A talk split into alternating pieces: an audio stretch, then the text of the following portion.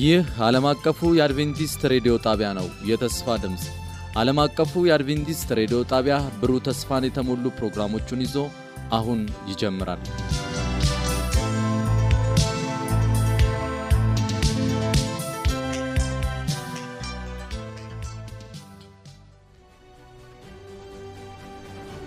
ከአሸናፊዎች በላይ የመነቃቃትና የመለወጥ የወንጌል ጥረት ፕሮግራም ለመጪው አንድ ወር በተከታታይ ከጠዋቱ 12 ሰዓት ተኩል እስከ አንድ ሰዓት በየምሽቱ ከሁለት ሰዓት እስከ ሁለት ሰዓት ተኩል ይተላለፋል። ይህን ዝግጅት በቤተሰብ በቤተ ክርስቲያንና በጎረቤት በመሰባሰብ በመስማት መነቃቃትና ተሃድሶ እንዲሆንላችሁ በተጨማሪም አዳዲስ ነፍሳትን በማደም ጌታን እንዲቀበሉ በማድረግ ሁላችሁም ትባረኩ ዘንድ እናድማችኋለን። ለሚኖራችሁ ጥያቄና አስተያየት በመልእክት ሳጥን ቁጥር 145 በስልክ ቁጥር 0910 82 81 82 ብትደውሉልን ልናስተናግዳችሁ ዝግጁ ነን። በዚህ ፕሮግራም ጌታን የሚቀበሉትን ብታሳውቁን ክብሩ ለጌታ ይሆናል።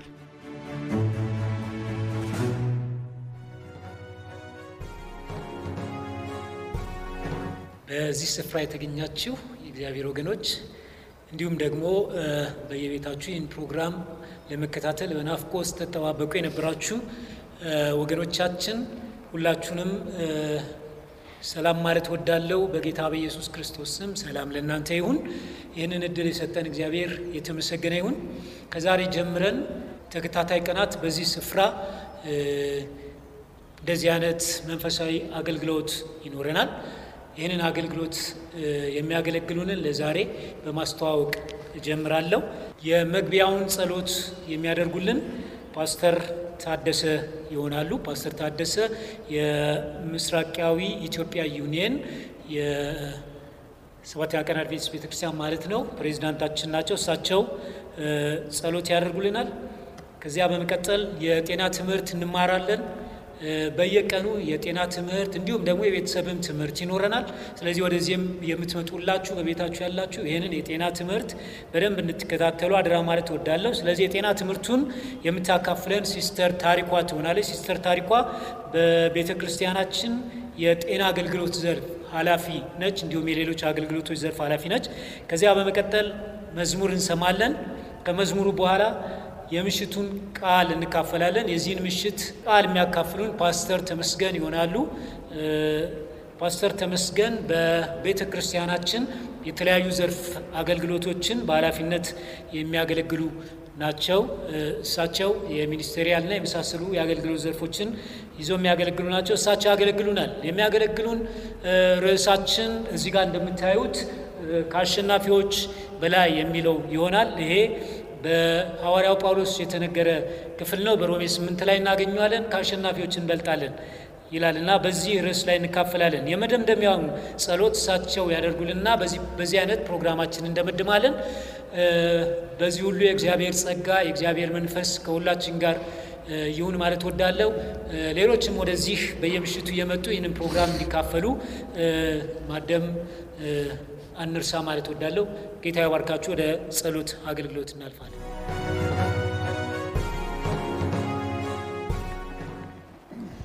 የዘላለም አምላክ የሰማይና የምድር ዳርቻ ፈጣሪ ኃያል ሁሉን ቻይ ሁሉን አድራጊ በሁሉ ላይ ስልጣን ያለ እንዳንተ ያለ የሌለ በሰማይም በምድርም አንዳች የሌለ ታላቅ የሆንክ መሐሪ የሆንክ ይቅር ባይ የሆንክ ምስጋና፣ ክብር፣ ውዳሴ ላንተ ይሁን። ላንተ እንሰግዳለን፣ ለስምህ ክብር ዝቅ እንላለን፣ ላንተ እንገዛልሃለን። አንተ ሁሉም ፈጥረሃል፣ የሁሉ የበላይ ነህና ስሜን ከፍ ከፍ እናደርጋለን። ክብር ሁሉ ላንተ ይሁን። በዚህ ሰዓት በዚህ ስፍራ በቤተ ክርስቲያንም ውስጥ ሆነ በየቤታቸው የሕይወትን ቃል ለመስማት የተዘጋጁ ወንድሞች፣ እህቶች፣ እናቶች፣ አባቶች ሕፃናት፣ ወጣቶች፣ ታዳጊዎች ጌታ ሆይ በመንፈስ ለእያንዳንዳችን እንድትናገር ተናጋሪ ባሪያህን በፊት የሚቆመውን ጸጋህን እንድታላብስ በአንደበቱ ላይ ቃል እንድታስቀምጥ እያንዳንዳችን ወደ አንተ እንድንቀርብ ጌታ ሆይ ቃልን እንድትናገር መንፈስ ቅዱስ ደግሞ እንዲያሳስበን በውስጣችን እንዲያትም ለክብር እንዲያኖረን እየታዘዝን ምጽአትን እንድንጠብቅ እንድትረዳን እንለምናሃለን። ይህንን አገልግሎት አንተ ባርክ፣ አድማጮችን አንተ ባርክ። በዚህ አገልግሎት ምክንያት የታመሙ ሰዎች ካሉ ፈውስ እንዲያገኙ እንለምናሃለን። ያዘኑ ካሉ እንዲጽናኑ እንለምናሃለን። ጌታዊ ተስፋ የቆረጡ ወደ አንተ በመመለስ የተስፋ ሁሉ ምንጭ የሆንከውን አንተን ተስፋ እንዲያደርጉ እንለምናሃለን። አቤቱ አምላካችን እንደ ተስፋ ቃሌ ቃሉን ላክ የፈወሳቸው ተብሎ እንደ ተጻፈ ይህ ተስፋ ቃል ለእያንዳንዱ ሰብአዊ ዘር ልብ እንዲደርስ ፈውስን እንዲያመጣ አካላዊ ፈውስ፣ መንፈሳዊ ፈውስ ጌታ ሆይ እንዲያመጣ እንማጸናለን። ይህንን ታደርግ ዘንድ ቻይነ ሐሳብም አይከለከልም። ክብር ሁሉ ላንተ ይሁን በጌታችን በኢየሱስ ክርስቶስ ስም አሜን።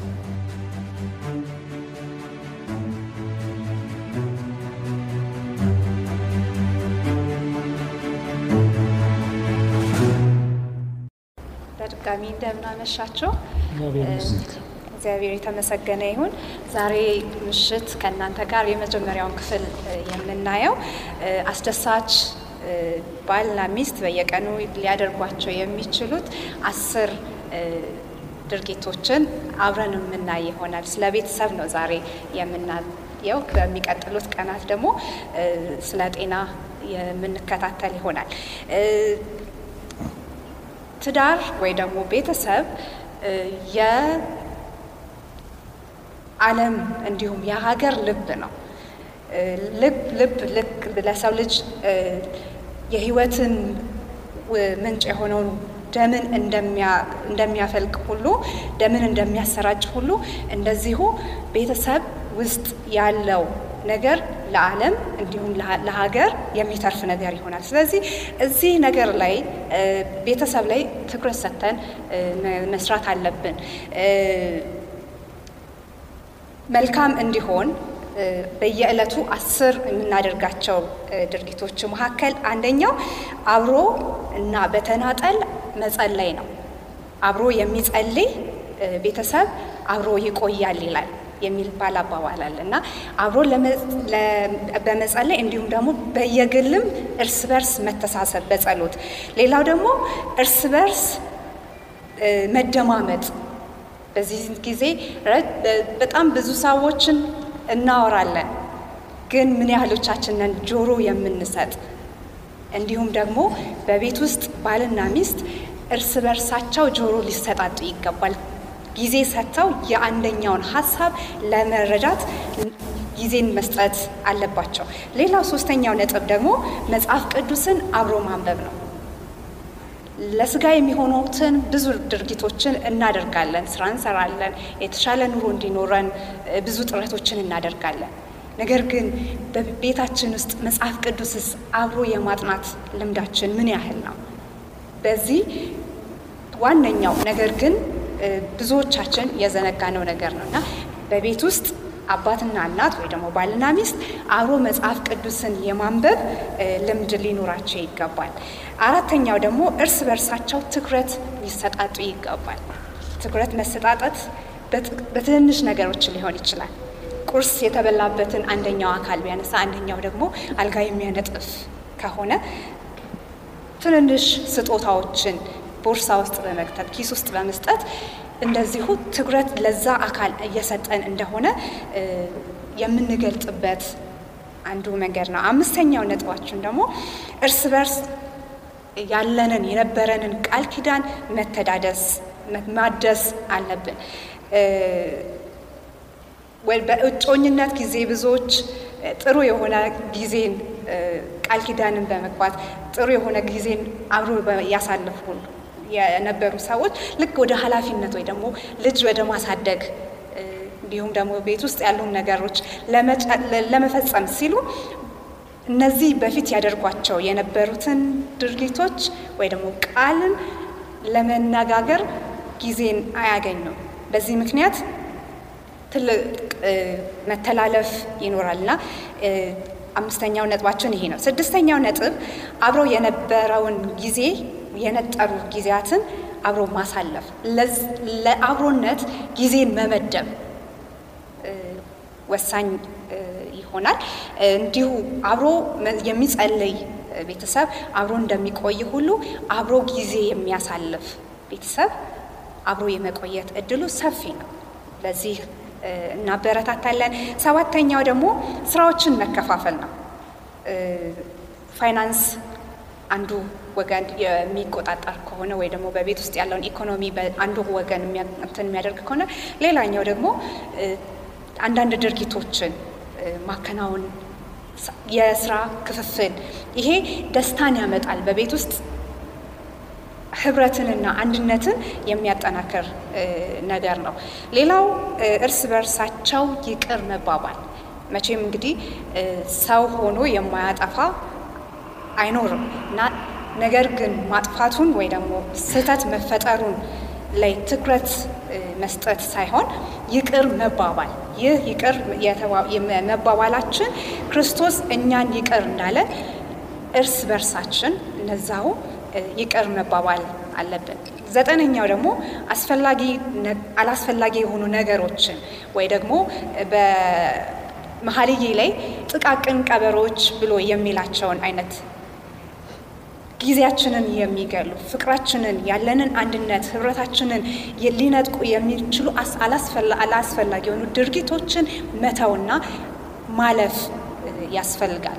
ሌላው ደግሞ ፍቅርን እርስ በርስ መገላለጽ እና እንደ ቀድሞ ወይ ደግሞ እንደ እጮኝነት ጊዜ እርስ በርስ ፍቅር መገላለጽ እንዲሁም ደግሞ ያለንን ይሄ በፊት ላይ ቀደም ብሎ የነበሩትን አታችመንቶቻችንን እንደዛው ማሳለፍ አለብን ማለት ነው እና ይህንን ደግሞ ማድረግ እንድንችል እግዚአብሔር በጸጋው ይርዳን።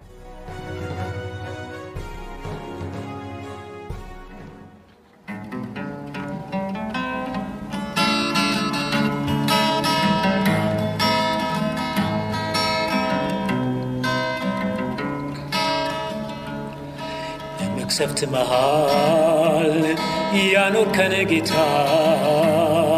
ከጠላት ጥቃት ያዳንከን ጌታ። እየተገረምን እየተደነቅን ክቡሩን ስምን እንባርካለን። እስካሁን ጠብቀናልና እስካሁን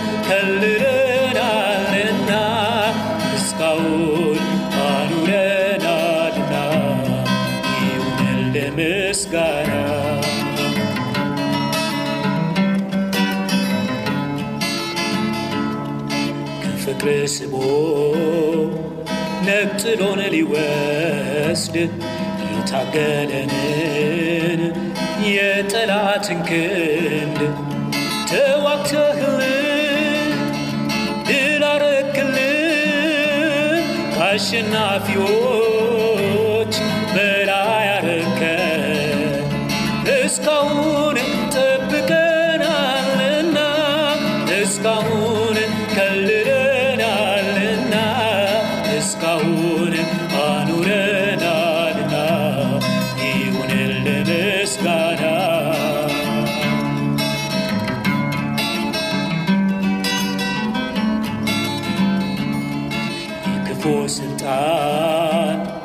እንዳያገኘን በግፍ ጥላ ተጋርደን ኖርን። አቤት ኢየሱስ ተአምራት በሐሩር ምድር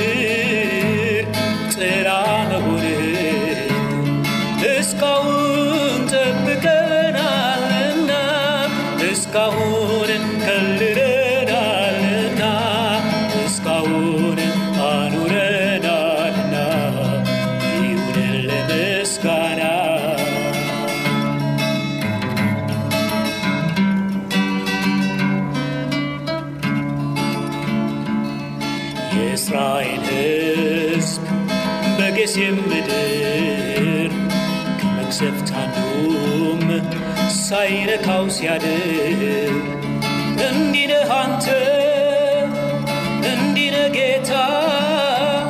በሕዝብ ዙሪያ ጋሻ መከታ።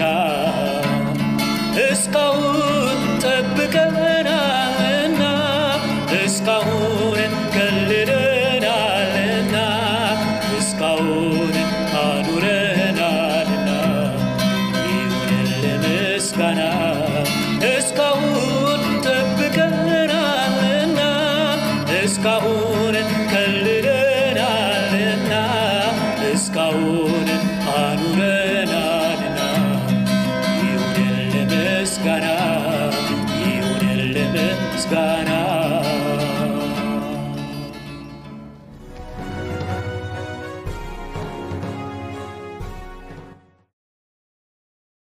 በክርስቶስ ኢየሱስ የተወደዳችሁ እዚህም ሆናችሁ እንደዚሁም ደግሞ በየቤታችሁ ሆናችሁ በሆፕ ቻነል ኢትዮጵያ በኩል ይህንን ልዩ የወንጌል አገልግሎት የምትከታተሉ ወገኖች በክርስቶስ ኢየሱስ ሰላም እላችኋለሁ። የእግዚአብሔር ሰላም ይድረሳችሁ።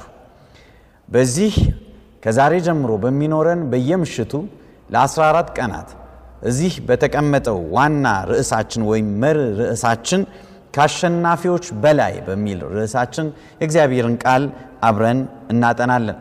ዛሬ የምንጀምርበት አርዕስት የዘመኑ ምልክቶች ይላል። የዘመኑ ምልክቶች። ጸሎት በማድረግ ወደዚህ ቃል አብረን እንገባለን። እንጸልይ።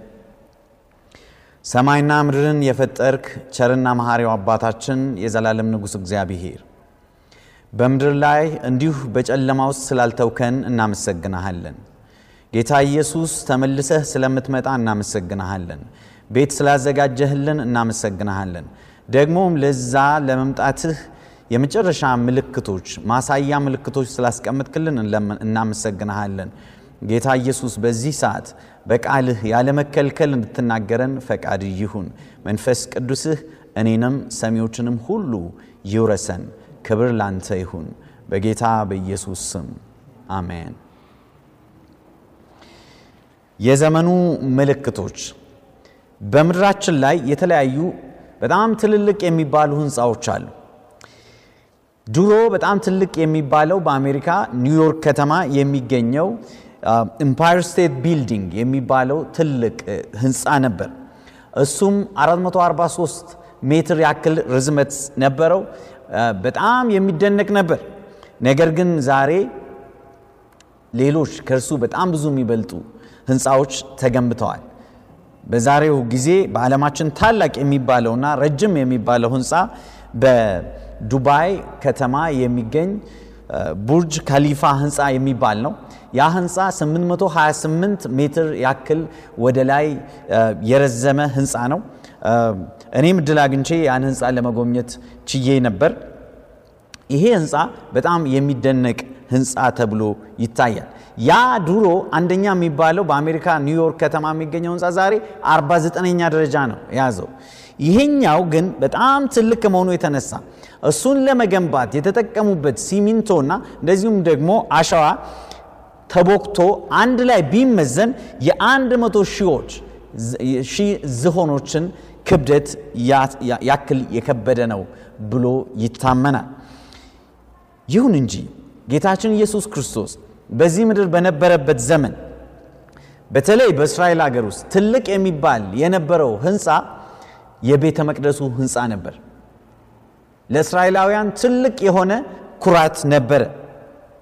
የከተማይቱ አንድ ስድስተኛ ቦታን ይሸፍን ነበር ቤተ መቅደሱ የተቀመጠበትና እንደዚሁም የቤተ መቅደሱ አደባባይ አንድ ላይ አደባባዩ ብቻ የስድስት የእግር ኳስ ሜዳ ያክል ስፋት ነበረው። ለመገንባት 46 ዓመታትን ፈጅቶ ነበር። ሰው ሁሉ ይደነቅበት ነበር። ደቀ መዛሙርት ለዚህ ነው ጌታችን ኢየሱስ ክርስቶስን ጌታ ሆይ አየህን እንዴት እንደሚያምር ይህ ህንፃ እንዴት እንደገነቡት እያሉ እየተደመሙ ሲነግሩት ማቴዎስ ምዕራፍ 24 ከቁጥር ሁለት ላይ ጌታ ኢየሱስ ክርስቶስ እንዲህ ብሎ ተናገራቸው። ማቴዎስ 24 ከቁጥር ሁለት ላይ እርሱ ግን ይህን ሁሉ ታያላችሁ፣ እውነት እላችኋለሁ ድንጋይ በድንጋይ ላይ ተከቦ የምታዩት ሳይፈርስ እንዲህ እንዳለ የሚቀር አንድ ድንጋይ እንኳን አይኖርም አላቸው። አንድ ድንጋይ እንኳን እርስ በራሱ ላይ አይቀርም ይፈርሳል ሲል ጌታ ኢየሱስ አስጠነቀቃቸው። እንደዛ ጌታ ሲናገር በጣም ነው የደነገጡት። ምን ማለቱ ነው? ብሔራዊ ኩራት፣ የእግዚአብሔር ቤት፣ ሰው ሁሉ ትኩረቱን ያደረገበት ቤት እንዴት ይፈርሳል? ይህ መፍረስ የሚችለው በዓለም መጨረሻ ላይ ሲሆን ብቻ ነው ብለው አሰቡ። ነገር ግን ጌታ ኢየሱስ ሲናገር የነበረው ይህ ትንቢት ድርብ ትንቢት ነበር። በመጀመሪያ ደረጃ በእውነትም መቅደሱ ራሱ ቤተ መቅደሱ እንደሚፈርስ የተነገረ ትንቢት ነበረ። ጌታችን ኢየሱስ ክርስቶስ ወደ ሰማይ ከወጣ በኋላ ያን ትንቢት ከተናገረ ከአርባ ዓመታት በኋላ በሮማውያን ወታደሮች ያ በጣም የተደነቀ ሕንፃ ሙሉ በሙሉ እንዲደመሰስ ሆኖ ነበር። አንደኛው ያ ነበር። ሁለተኛው ደግሞ ጌታችን ኢየሱስ ክርስቶስ ስለ ዳግም ምጻቱ የተናገረበትም ነበረ። ታዲያ ወገኖቼ ጌታ ኢየሱስ ይህንን ድርብ ትንቢት ሲናገር የመጀመሪያው በአርባ ዓመታት ውስጥ ተናግሮ በአርባ ዓመታት ውስጥ ተፈጽሞ ነበር። ሁለተኛውስ የማይፈጸምበት ምክንያት ይኖራል? የምንጠራጠርበት ምክንያት ይኖራል? በፍጹም ጌታችን ኢየሱስ ክርስቶስ አይዋሽም፣ ለቃሉ ታማኝ ነው እንዳለው ተመልሶ ይመጣል። ለነኛ የሚሆኑ ግን ምሳሌዎችን ወይም ደግሞ ምልክቶችን አስቀምጦልናል። በምድራችን ላይ ጌታ ኢየሱስ ክርስቶስ ከመምጣቱ በፊት የሚሆኑ ምልክቶች እነኚህም ምልክቶች ዛሬ ምሽት በአራት ዋና ዋና ክፍሎች ለይተን ከፍለን እናያቸዋለን። የመጀመሪያው በመንፈሳዊ ዓለም የሚታዩ ምልክቶች ናቸው። ሁለተኛው በፖለቲካው ዓለም የሚታዩ ምልክቶች ናቸው።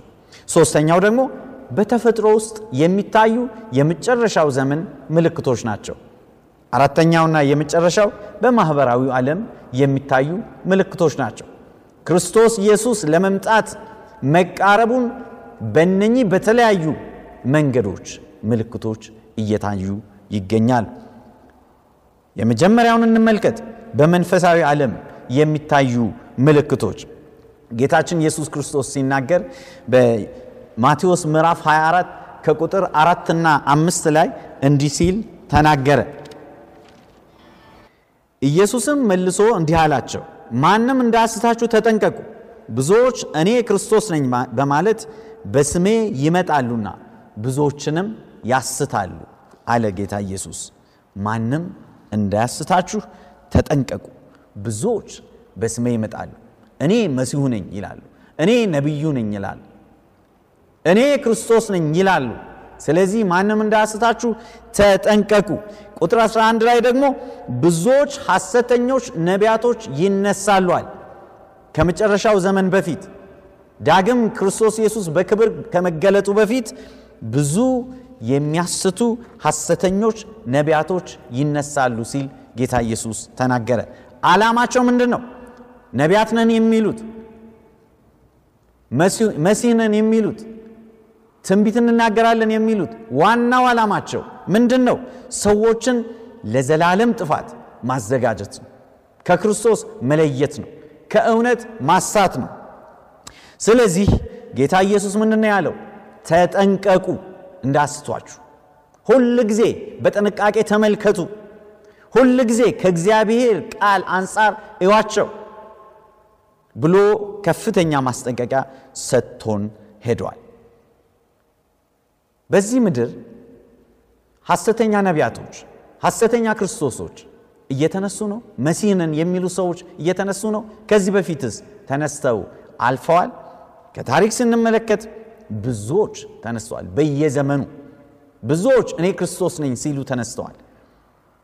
እኔ እኛ ነቢያት ነን ሲሉ ተነስተዋል። የእግዚአብሔርን ሕዝብ በተለያየ መንገድ እያታለሉ ነበር፣ ዛሬም እያታለሉ ይገኛሉ። ቻርልስ ማንሶን የሚባል ሰው በ1960ዎቹ ውስጥ እኔ ክርስቶስ ነኝ ብሎ ተነስቶ ነበር። ጂም ጆንሰን የሚባል ጉያና በሚባል ሀገር እኔ ክርስቶስ ነኝ፣ እኔ መሲህ ነኝ፣ ስለዚህ እኔ መርዝ እንኳን ብሰጣችሁ ብትጠጡ ምንም አትሆኑ ብሎ ሳይናይድ የሚባል መርዝ በጥብጦ ብዙዎችን አጥትቶ በመቶዎች የሚቆጠሩ ሰዎች በመርዙ አለቁ። የሐሰት ነቢያት ዴቪድ ኮሬሽ የሚባል እኔ መሲህ ነኝ፣ ክርስቶስ ኢየሱስ ኃጢአት የለሽ መሲህ ነበር፣ እኔ ደግሞ ኃጢአተኛው መሲህ ነኝ ብሎ የተነሳ ብዙዎችን ያሳተ ቀያቸውን ጥለው ንብረታቸውን ጥለው እርሱ ጋር ቤተሰቦች ከተለያዩ ቦታ ከተለያዩ አህጉራት ተሰብስበው ነበር። አሜሪካ ሀገር ውስጥ ወይኮ በሚባል ቴክሳስ ክፍለ ሀገር ውስጥ በዛ ስፍራ ባልና ሚስትን እያፋታ ሚስቶቻቸውን እያገባ ብዙ ሚስቶች የነበሩት የሐሰት ነቢይ ነበር። እኔ ክርስቶስ ነኝ ብሎ የሚሰብክ በመጨረሻ ላይ ከሁለት መቶ ሰዎች በላይ እንዲሞቱ አደረገ። ከመንግስት ጋር በነበረው ግጭት ቤቱን በእሳት ከማጋየታቸው የተነሳ እንደዚሁም ደግሞ አፖሎ የሚባል በፊሊፒንስ አገር የተነሳ ነቢይ ዛሬ ከስድስት ሚሊዮን ህዝብ በላይ ይከተለዋል። እኔ የእግዚአብሔር ልጅ ነኝ እያለ በድፍረት የሚናገር እነዚህ ነገሮች ሊያስደንቁን አይገባም። ጌታችን ኢየሱስ ክርስቶስ አስቀድሞ ተናግሮናል። ሐሰተኞች ክርስቶሶች፣ ሐሰተኞች መሲሆች፣ ሐሰተኞች ነቢያቶች ይመጣሉ፣ ብዙዎችን ያስታሉ ብሎ በእኛ ሀገርስ በአህጉራችንስ እነዚህ የሉም? በየቦታው ዛሬማ እንደ አሸን ፈልተዋል። በየስፍራው እኔ ከሌ ነኝ፣ እኔ ነቢይ ነኝ፣ እኔ የክርስቶስ ተወካይ ነኝ፣ እኔ የእግዚአብሔር ሰው ነኝ፣ እኔ እንደዚህ ነኝ እያሉ የእግዚአብሔርን ሕዝብ የሚያሳስቱ ብዙዎች አሉ። አንዳንዱ ሰዎችን በመግፋት አንዳንዱ በእነሱ ላይ በመተንፈስ አንዳንዱ በካራቴ ሰዎችን እያታለለ